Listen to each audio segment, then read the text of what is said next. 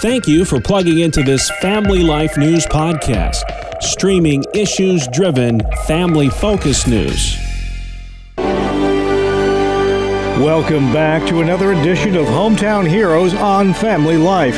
This week's guest is Pastor Eric Johns of the Buffalo Dream Center, who's been bringing attention to the city's homeless population for 25 years by joining them on the streets for a week. In part two, he recounts how that program took off. It's just started to catch on, and I've got to turn people down that want to come with me because I'll have too many people out with me, but lots of pastors and leaders and church members and young people from my church. And uh, since this is my final year doing it, I've got a couple of guys who've moved away that live in different states, pastors, guys I know from the ministry who are coming back this year just to be with me again on my final year. It's got to be gratifying for you, too, to have your sons take that baton from your hand and keep this going. Oh, yeah. I got five kids, and um, all of them are grown up now, and I have seven grandchildren and, and an eighth one on the way. And um, all my kids are involved in our ministry that to me is a huge, huge blessing. And uh, I think part of the reason is because I never treated it like my ministry, my thing, and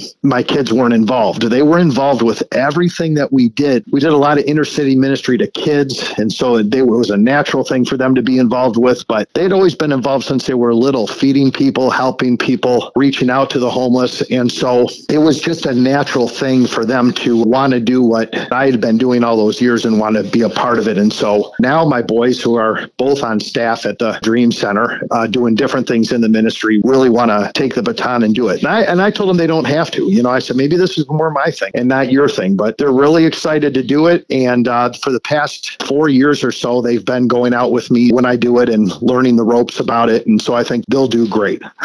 it's a wonderful tradition.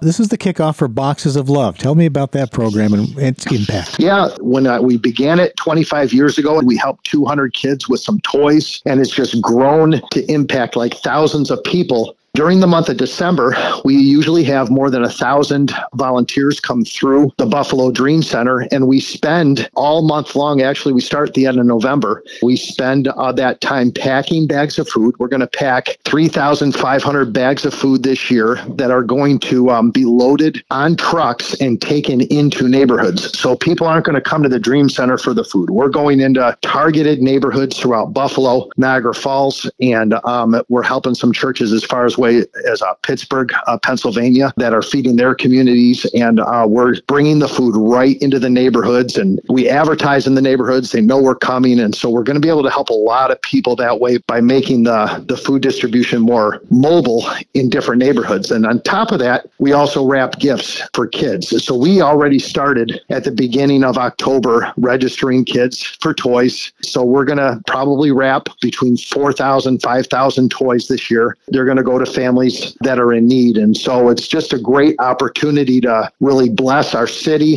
help families that are in need, and at the same time show the love of Jesus. And it's really a, an awesome thing for families to volunteer for. It's, it's really family friendly. So we have church groups and youth groups and businesses, and people bring their families to pack bags and wrap the gifts or to be at the distribution sites and passing them out and distributing them. And this year we're bringing the whole boxes of love to Honduras as well which we have a ministry there, and um, we're going to give gifts to almost 2,000 kids in the Tolupan Indian tribe, which is an unreached tribe that lives on a mountain in Honduras. We've been reaching out to them for the past 10 years. So we decided it was time to bring boxes of love there. So anybody can get involved, anybody can give, can volunteer, and it's all completely run by volunteers. And uh, so we need people that would give financially and also that would uh, just, you know, take a day and come and wrap gifts or help us give it away to the people. The easiest way to get involved is to go to our website, which is buffalodreamcenter.org. And uh, when you go to the homepage of our website, um,